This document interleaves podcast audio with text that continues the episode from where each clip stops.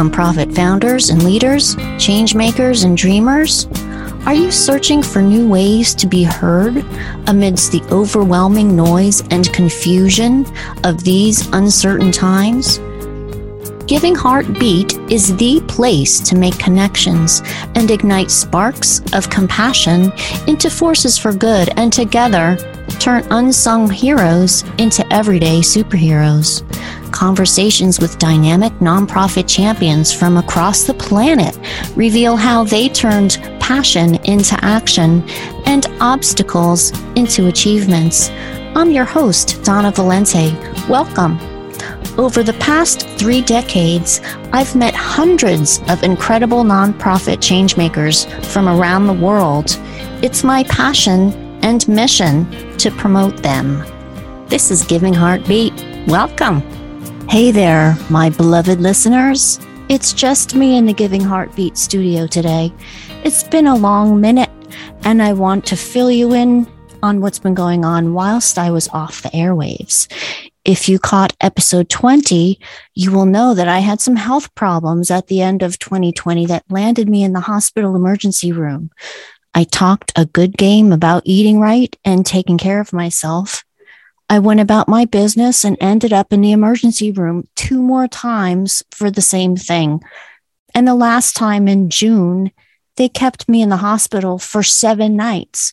Thankfully, I am healthy now and I gained a visceral understanding of the essential need for self love and self care, starting with mental health. I've wanted to talk about this, but it's taken much longer than I had planned. I finally realized that it's because it takes me back to a very difficult time physically and emotionally, which are, of course, intrinsically connected. I debated whether I should share it or if that would be too self serving. And my therapist told me that it may actually help some people. So here goes. I want to caution anyone who is triggered by discussions of bodily functions, swearing, or mental illness that this episode is likely to contain all three, and you may wish to skip this one. I hope to be back to the Giving Heartbeat interviews of incredible humans real soon. And thank you so much for listening. I will see you later. Bye bye. Mwah. Okay. So the sickness starts in the middle of the night with excruciating abdominal pain, nausea, and explosive diarrhea, and is quickly followed by vomiting that doesn't stop. I can't keep anything down at all. The third consecutive day of nonstop puking is when I go to the emergency room. After the emergency room visit in March, I saw a gastroenterologist and subsequently had an endocolonoscopy that did not shed light on the cause of my illness and thankfully did not reveal any cancer. Thank God. While I was waiting pre op to be rolled into the procedure room, I heard the young man on the other side of the thin curtain that separated us report to the nurse a family medical history filled with colon cancer that killed his parents and several siblings. My heart broke for him. I can't imagine dealing with the grief of losing numerous close family members and knowing there is a high likelihood of getting the same illness. On June 7th, my husband Mike's birthday, my sweet daughter Gina drove us in her topless Jeep the hour and a half ride to Asbury Park. And we hung out on the beach for a glorious few hours before we got word of an impending thunderstorm headed right for us. Mirac- miraculously, we beat the storm back home to Andover in time for me to get my groovy new glasses in the mail. And then I drove to the Cheesecake Factory at Rockaway Mall for takeout. I purposely ordered ordered food I thought was not likely to make me sick, chicken and biscuits, which incidentally is the name of a new play on Broadway. and I didn't eat it all. I did, however, eat a humongous slab of raspberry cheesecake. It was late by the time we ate, probably after 10 p.m. And then in the middle of the night, I got sick, violently sick. The next day, Tuesday, I was scheduled in the early afternoon to record my very first podcast interview with my dear friend, Jody O'Donnell Ames, as a guest on her wonderful show, Gratitude to Latitude. I had been sick all night. I almost canceled because I didn't think I could last without throwing up, but I did not want to miss the opportunity. I decided to rally and I got through the interview just barely. I listened to the episode and I heard how weak my voice sounded and when I was trying desperately to keep the nausea at bay. As soon as I signed off, I was puking again. On the third day of hurling, I called my doc and she told me to go to the ER and that I would most likely be admitted and that my gallbladder might have to come out. This time I knew more of what to expect and I went equipped with a special soft blanket, a purple hairband, and Squishy, my cuddly owl friend. I was resigned to being admitted and scared of surgery. Little did I know that I would spend an entire week in the hospital and that it would change my life forever. Writing helped me keep entertained that week, and I didn't watch any television or Netflix. I was a participant observer in a fascinating world with a viewpoint that isn't often portrayed that of the patient. I wrote stories about my experiences first on my phone and then in a little notebook that Gina brought me. The stories occupied my attention and made me laugh. They in no way were meant to minimize the pain and suffering of any of the patients. So I had IVs inside the elbows of both arms that stayed in the entire week.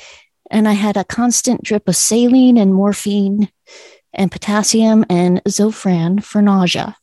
I was so debilitated from not eating anything for days, and of course, from all the vomiting, that I could not get up even to pee and used a bedpan for the first days. First few days, I have to admit, but I needed to. I couldn't even imagine trying to get to the bathroom with IVs in both arms, trailing tubes back and forth. And I didn't know then that I could just ask to be unhooked. And I didn't want to be a bother. After that, I had to call a nurse to unhook my IVs every time I had to use the bathroom and then hook them back up again and because I was on a constant saline drip, I had to pee often. I could not sleep because it's really noisy with patients moaning and crying out all night long, every night. I was restricted from having anything to eat or drink because of testing and was elated when I finally got to enjoy a clear liquid diet. Broth never tasted so good. The medical team wanted to check my digestive organs to pin down any problems before yanking any of them out, which I do appreciate. I had my first nuclear imaging test on Friday. I was injected with radioactive isotopes and then had to lay flat on my back, immobile for three hours whilst being x rayed. When I got back to my room, Gina was waiting for me, and Rosalie, one of my angel nurses, had just made up my bed beautifully. She was so kind, and she shared great tips on container gardening that I employed when I got home with wonderful results. Rosalie, our back porch garden, even the strawberries did great. Thanks, you will be remembered. I was told later that day that I may need to go through another test wherein I would eat an egg and then be x rayed to follow the egg's journey through my digestive tract to determine if the gallbladder was functioning properly. Now, mind you, I was still heaving at the mere mention of food, and the idea of eating an egg did not appeal at all. I was also told that they don't do nuclear testing on weekends, so it would wait until Monday. I spent the weekend scrolling social media and had to go for a chest x ray. So I figured they were getting ready to get me ready for surgery. I think Michael visited on Saturday. My dear friend Pretty visited on Sunday morning, and my sweet daughter Carly visited later that day. So the time passed. The first few days, I had the bed closest to the door. After waiting in the ER for a few hours before being admitted, I was just happy to get a room. This was formerly a COVID floor, and there were two, two beds to a room, and space was super tight. It was extremely busy all the time, with patients coming up from the ER and other parts of the hospital. Because I was right by the hallway, I heard everything Hospitals are noisy places. Bright and early Monday morning, I had the radioactive egg test. Yes, I said radioactive egg test. Ne- although they never actually told me I would have to eat a, a radioactive egg, they left the R word out completely. My doctor's PA told me that I could have oatmeal instead of an egg, and I jumped at the offer. She lied. I had more Zofran before being transported to the nuclear medicine area because I was still nauseous. I was transferred to a wheelchair and told to wait. The nuclear medicine tech came out of the room and said, We have your egg for you. And dismayed, I said, I was told I could have oatmeal. And was told, You are getting an egg. She told me it was freshly scrambled and nice and hot and I could have salt and pepper and ketchup and a little cup of water on the side. Pleasantly surprised because I thought I would get a cold, rubbery, hard boiled egg, I told her I would try it. So she brought out my hot, fluffy scrambled egg on a little styrofoam plate with packets of salt and pepper and ketchup and placed it on the tray before me like it was a pheasant under glass and said, Remember, you must eat it all and not throw up, or the test is over. The other nuclear medicine tech who I had seen on Friday stopped by and said, Don't throw up. You throw up and the test is over. It actually didn't taste horrible, and I managed to eat the entire egg, even though it began to feel like I was chewing bits of a rubber dog toy and became really hard to swallow. As soon as I was done eating the egg, I got wheeled into the x ray room and transferred to the exam table, flat on my back, with my body in the tube and my head and shoulders out. I could see the screen that displayed the movement of the egg through my system. In a little while, the digesting egg bits showed themselves on the screen. I had to lay there for hours, so I watched the changing images like clouds flash on the screen and started to name what I saw duck, elephant, witch, Johnny Depp, George Washington. You get the picture. It was amusing and helped pass the time. I successfully made it through the entire egg test without throwing up. I was so proud of myself. And I sang in my head, I kept the egg down. I kept the egg down. I am the walrus. Cuckoo, cuckoo, cuckoo, cuckoo. Later, whilst messaging my BFF Peggy about this experience, experience, she wrote to me, "You ate a radioactive egg." The whole time, it did not dawn on me that the egg was radioactive. And as I mentioned before, the word radioactive was never mentioned, like a little secret. I suppose patients would be far less compliant if they knew they had to eat something radioactive, and it would necessitate more explaining, more time per patient. Of course, the egg was radioactive. How else would they track it passing through my organs? So, if it's true you are what you eat, I am an I am I am a radioactive egg. I think that afternoon, Gina came to see me and brought me the notebook and some lotion and a hairbrush and colored pencils. It's really hard to do self care while being hooked up to IVs in both elbows. As I said earlier, the notebook became a hugely important part to my well being during my hospital stay and beyond. Later that night, one of the nurses came in and asked me if I would mind switching to the window side of the room. She said I was one of the more lucid patients on the floor and that they had a patient that was confused and they wanted her by the door so they could better take care of her. This was my first clue that I was on a geriatric floor. I was thrilled. The window side of the room was much better. I saw a beautiful sunset and could even see the train in the distance. I think I got to have clear liquids that night because I didn't have testing the next day. Again, it was noisy on the floor and I didn't get any sleep. Oh, here comes the scary part. I think it was before sunrise on Tuesday that I first encountered the sadistic vampire phlebotomist, the one health professional at Morristown Medical Center that literally traumatized me for weeks.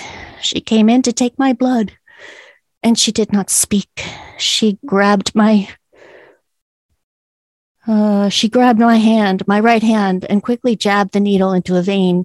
It hurt so bad, it felt like I punched a wall with my fist. And then my right hand was bandaged and taped, so it made it much more difficult to wash my hands. And it made it much harder to write in my notebook.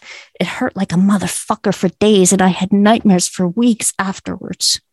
It wasn't something I imagined because late Tuesday night, I got a new roommate and the following morning, before dawn, the sadistic vampire phlebotomist did the same thing to her. I barricaded the right side of my bed with my tray. I wasn't going to let her do that to me again. I was terrified. The sadistic vampire phlebotomist peeked around the curtain at me, and then she visited my roommate. I heard my roommate cry out, No, not my right hand. That's my dominant hand. I need that hand. Please, no. Ow, ow that hurts. And then she went back to sleep, and I was spared. And later, when I told my roommate what happened, she didn't remember any of it. So, back to the confused patient that became my roommate on Monday evening. I wrote the following story on Tuesday. Again, I wrote it for my amusement and to help pass the time and deal with emotions. I empathize with anyone who needs to be in the hospital and I don't mean to minimize or poke fun or hurt anyone.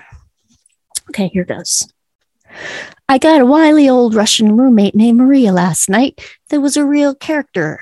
She kept whimpering, Can't sleep, can't sleep.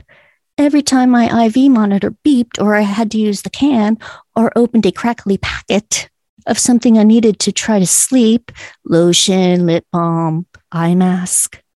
They told me she was confused, but I disagree. Supposedly, she only spoke Russian and needed a translator. When they settled her down, she would say, Thank you, in an adorable little voice. After about four episodes of, Can't sleep, can't sleep, there were a few staff in the hall with her, trying to calm her down, and I swear to God, I heard her say, the patient next to me is so noisy. It's terrible. And she went to the bathroom. I mean, I had to call the nurse to be unhooked from my IVs to get up and pee, and then again to be hooked back up. And the IV monitor does beep a lot, all of which I could not control. Meanwhile, patients are yelling or moaning or hacking or screaming all night and day. This morning, they put Maria, who is at high fall risk, in a chair equipped with an alarm that activated when she got up. That fucker went off every 20 minutes because Maria would get up on her own and I would hear, Please don't get up. Push the alert button to call your care team for help. And this dude would come in and say, with a mix of love and exasperation, What are you doing? You have to sit down and push the call button so we can help you. Do we need to strap your strap you down to keep you safe? Maria would hop up by herself with no walker or cane, go into the bathroom or wherever, and be back in her chair before they even came in.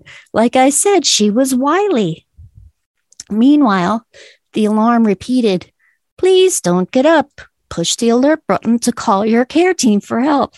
Please don't get up.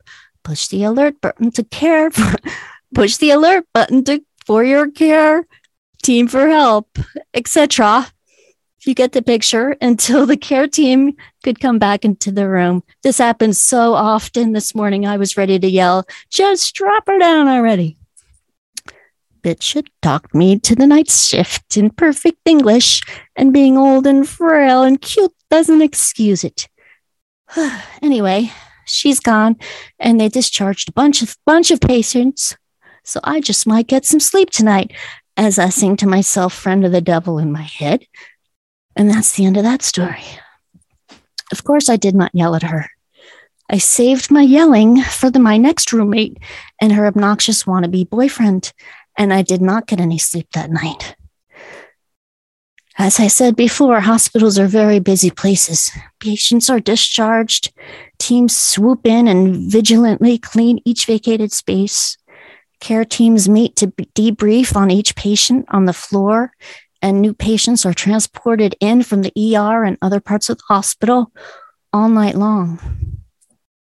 Oh, at one point on Tuesday night, I saw blood in the clear tubing attached to the IV in my right arm. The more I looked at it, the more worried I became that there was something wrong with my IV and that it was something that could kill me. I was thinking of movies where air is shot into a vein to kill someone, and I was terrified. I felt like if I didn't overcome my reticence to be a bother and ask for help, and if it killed me, it would be my own damn fault. So I pushed the call button and waited and worried. I felt so scared and weak and alone. The nurse came in and reassured me that there was nothing to be concerned about. And I was relieved. I had been surviving on almost zero sleep, and it was taking a toll. My emotions were deeply affected. I was humbled by the compassion of some of my care team, and I wrote the following in a text Gina to help me remember. This morning, while taking my vitals, my nurse V and I started talking, and I asked her how she kept her positive, gentle attitude. She said there was nothing to complain about. She told me that she was a very spiritual person and that she meditates and fasts and prays and sings. She had the most beautiful, soothing voice. She said that she was going to leave me with something. And she began singing an old hymn in her low, rich alto. There is not one broken vessel that God cannot mend. I will always treasure it. It still brings me to, uh, still brings me to verklemtness. There are no words to express how much that experience moved me. V's compassionate gift cracked through the wall that I had built around my feelings, and I just couldn't hold back my tears. I wrote this little poem. My eyes spill tears like condensation running down a cold can of Coke on hot summer day. My new roommate was brought in sometime Tuesday night and it was she that the sadistic vampire phlebotomist visited before dawn on Wednesday, while I waited to get transported da- back down to nuclear medicine for another long testing session. I learned all about Polly, not her real name, and her problems. She lived with chronic illness since she was a little girl, and I can see how that can make a person really good at asking for what they want. Polly needed to take a medication that requires refrigeration, and it needed to be administered at a specific time on a specific day, which was that day. She informed everyone who would listen that she needed the medicine that her neighbor would be dropping off and that he was waiting to deliver it to her. She was told that he would have to wait until visiting hours started at 10 a.m. and at 10 on the dot, he appeared.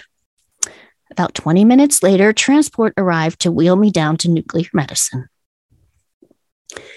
In that very long 20 minutes from my side of the curtain, I learned that Durwood, or whatever his name is, was not just Polly's neighbor, but an ex who still pines for Polly and would do anything for her. It was nauseating. Polly's medicine was an injectable that needed to be refrigerated. Durwood channeling his inner MacGyver, wrapped the pen in cheese to bring it to Polly in the hospital. It dawned on me that I was terribly reluctant to ask for things, not just things I wanted, but things I needed. I realized that I could certainly take a lesson or two from Polly. It was then that I finally realized that I needed to pay attention to my mental health. I needed to understand why I always put myself last to the point of not taking care of myself and getting very sick. I was exhausted, debilitated, and emotional. I felt gross from not being able to wash properly or even brush my hair and my teeth properly. My right hand was throbbing in pain thanks to the sadistic vampire phlebotomist. I wanted to rip the IVs out of my arms. I had not eaten in well over a week. And to prep for the next day's nuclear testing, I was allowed nothing by mouth after midnight, not even ice chips. Again, I was told by the PA that I carry I carried a stool burden and I thought to myself don't we all don't we all I was actually surprised because I had not eaten any food in over a week so I didn't think there was any stool in there to carry around. Let be a burden let alone be a burden. I thought it was a very apt description of my mental health. I was carrying shit around with me that I needed to get rid of.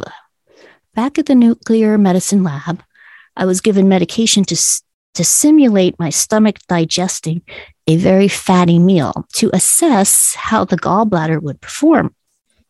I was very stressed about getting sick again. After over a few hours in the tube, lying flat on my back, the test was over. I was so tired and weepy. I just wanted to fucking sleep. I was hoping Polly would be discharged by the time I got back, and I thought for sure Durwood would be gone. No such luck. He still sat on her bed, and they chatted like it was her living room without any regard for the sick patient on the other side of the curtain. And I had told Polly that morning that I hadn't slept in a week and was exhausted. She just didn't think to give a shit. I was devastated when I was wheeled down that hall to my room and I discovered they were both there. I was so tired. I desperately needed rest. I tried to pull the curtain divider around me. Excuse me. I did not want to engage.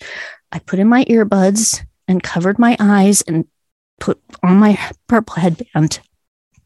I listened exclusively on repeat to the incredible duet Anywhere Away from Here by Rag and Bone Man and Pink. That magnificent song helped me cope with exhaustion and anger. And I listened over and over again, concentrating on different parts and lines. First, the piano, then the incredible vocals and the bass lines and the harmonies. Just perfection. Occasionally, I would take an earbud out, hoping to hear nothing. And I was disappointed to hear the insipid chatter continue. Thankfully, I happened to hear Chaplain Tom come in and ask Polly if she needed anything, which she declined. When he walked beyond the curtain and saw me, I asked him to sit down. I told him I was desperately tired and asked him to pray, which he did beautifully. He told me that I should soon get relief because Polly was being discharged in a half an hour. I am so grateful I happened to look up when I did to see Chaplain Tom so I could receive that beautiful grace I so desperately needed. Hospitals comprise many moving parts, and it was least it was at least another two hours before they split. I waited and listened to that perfect song so aptly titled for my situation over and over again in my earbuds with my purple headband over my eyes. And finally, I had enough. I lost it. I screamed at them to get the fuck out, which is entirely out of character for me. I think it was the first time I ever yelled like that. Polly had another visitor join the fun, and the three of them were having a good old time. What tipped me over the edge was when I heard someone coming out of the patient bathroom, and I realized it was fucking Durwood and the curtain wasn't pulled all the way across the foot of my bed. So I had to see his pasty face when he walked out of the bathroom, and he got to look straight at me lying in my hospital bed because it was smack in the line of sight from the bathroom. I could not fucking believe it. I was so fucking furious. The public restroom was just down the hall. Who would ever think it's okay to visit someone in the hospital and then use their patient bathroom that's shared by two patients, two female patients? And the visitor, the visitor is a dude. I mean, who raised him? How lazy and inconsiderate can a person be? I was literally shaking and screaming. And although my voice was strained and not super loud, it was certainly full of rage. I was flat on my back with IV lines in both arms. And I asked the nurse who was helping Polly get discharged to come closer so I could talk to her without yelling. And she backed up with her hands in the air like I was some kind of threat. And she told me to calm down. I heard Polly and her gang laughing. I screamed, I will not calm down. I will not be quiet. I was quiet for hours waiting for them to leave, and he used the patient bathroom. He was here for over six hours and didn't shut up the entire time. He needs to get the fuck out, and so forth. They finally left. And I was finally alone. And then Felix, my incredible nurse from Panama, came in to check on me. And he was so very kind and compassionate. And he just let me talk it out. And he just, he even let me listen. He listened to uh, Anywhere Away from Here with me. And I am so very grateful for his grace, kindness, and professionalism. I was in a very dark place and Felix took the time to sit with me and listen to me rant and cry until I was okay. When I told him I couldn't understand how someone could be so inconsiderate and rude, he said that some people just have a different mindset. I think some people are just assholes, and there are always there are ways to ask for what you need and want and not be an asshole. The results of all my testing revealed they could not find any disease or organ malfunction that would cause my illness, thank God. I thought about my eating habits or lack thereof, and stress, and other things that led up to each episode of severe sickness. And I realized that I was causing my own illness due to utter lack of self care. I decided that one of the first things I would do when I got home was seek therapy. I signed up for BetterHelp and I have had a wonderful therapist I have found that I really connect with. One of the great things about BetterHelp is the ease by which you can choose your therapist. And if you decide you want to be matched with a different therapist, you can do so very easily.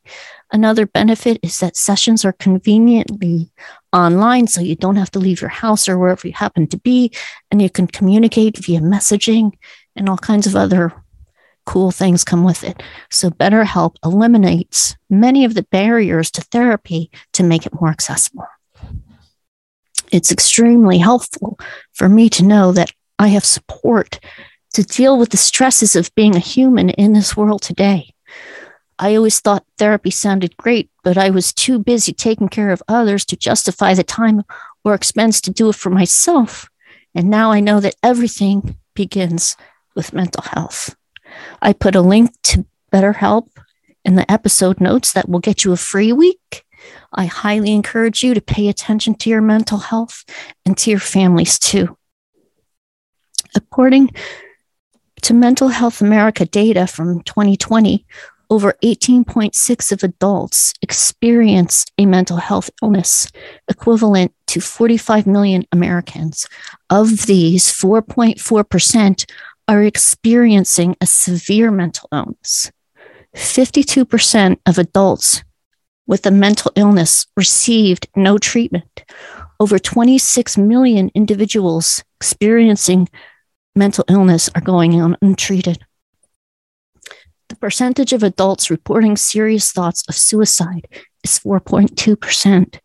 The estimated number of adults with serious suicidal thoughts is over 10.3 million, an increase of nearly 450,000 people from the 2019 dataset.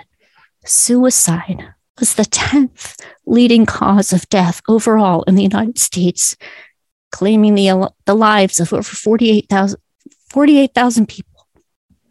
These are just statistics, just numbers and numbers don't ex- don't begin to explain the devastation that suicide wields on the survivors. People are suffering in silence, and it's so very tragic. The world needs compassion and love more than ever before.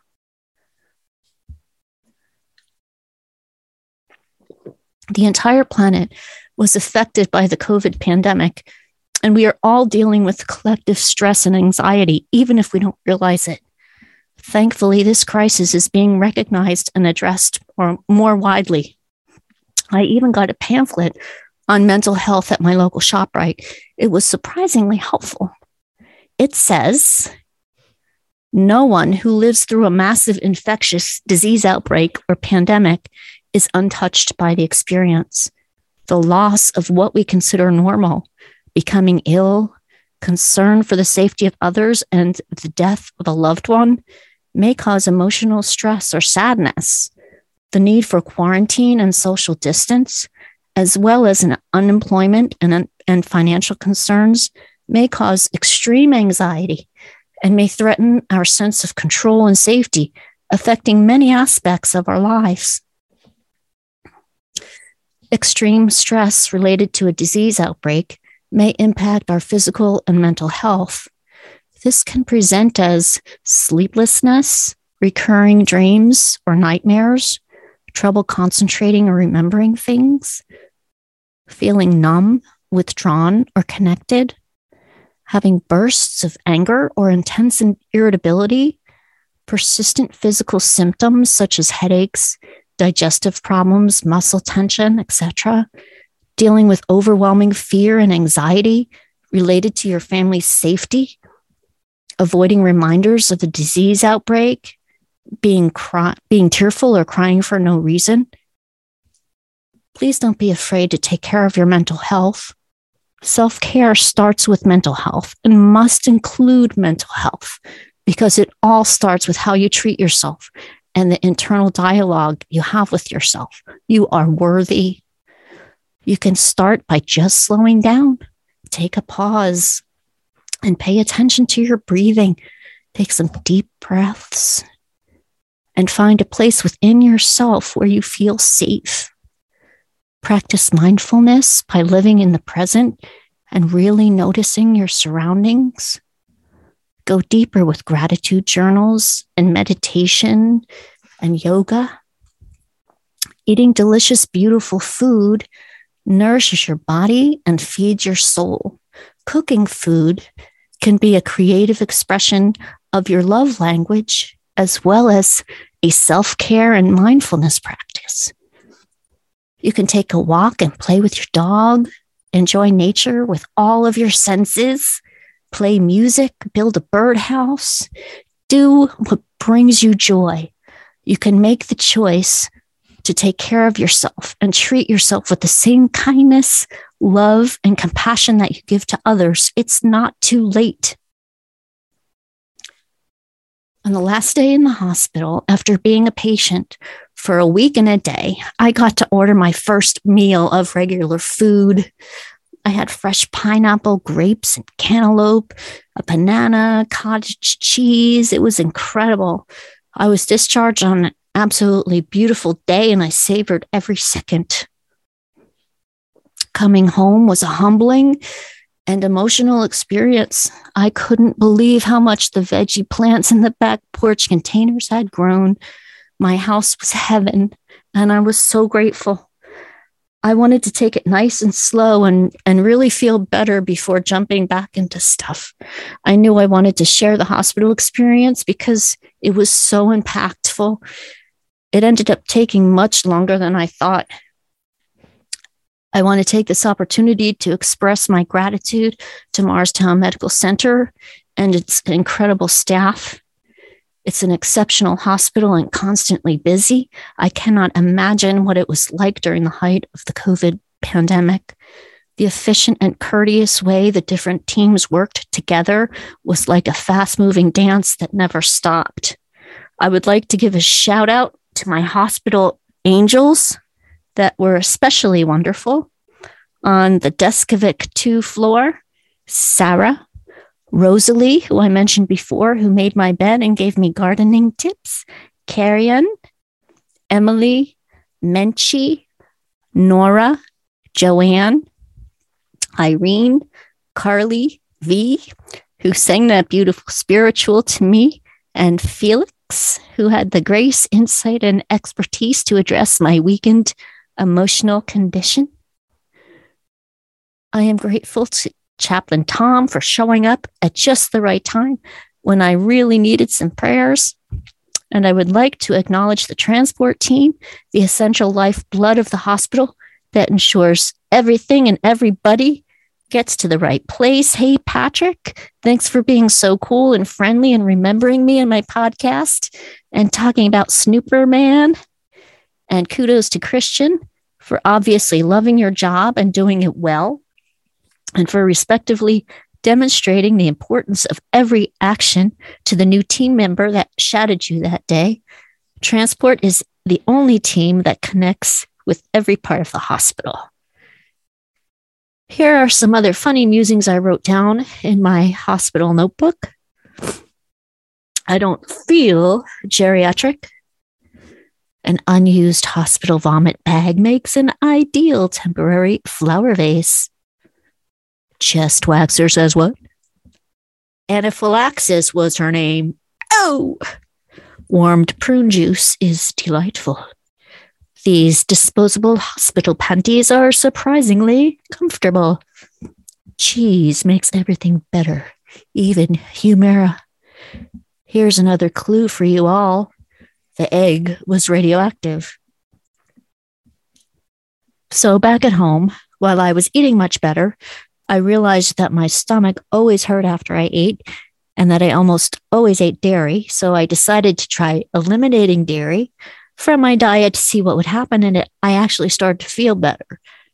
This was really difficult for me because I love dairy, milk, butter, cheese, yogurt, sour cream, ice cream. I mean, come on. And it's very hard to find food at a restaurant that doesn't have some kind of dairy. I found that I could find delicious dairy free food, even chocolate chips. I realized oat milk is delicious in coffee and in mashed potatoes, and plant butter is great for baking. I made some excellent dairy free chocolate chip cookies, so I decided to go one more step and try an egg substitute to give vegan baking a shot. And I made triple chocolate chip vegan cookies that are so incredible. I can't believe they're vegan. And I made vegan banana bread and all kinds of things and vegan dark chocolate peanut butter chips, cups, I mean. Sorry, I'm crying. I was crying and my I put on eye makeup, it's running all over my face and my eyes are tearing. Anyway, and while I'm doing my best to eat dairy free, and I'm not totally vegan yet myself, I am enthusiastic, an enthusiastic convert to vegan baking. Tastes delicious, animals are spared, and it's so much better for the planet. So why the heck not? I'm so excited to tell you as soon as I finish recording this episode, I start training for the Safe Food Handling Management certification in order to get licensed by the state of New Jersey as a cottage home bakery business.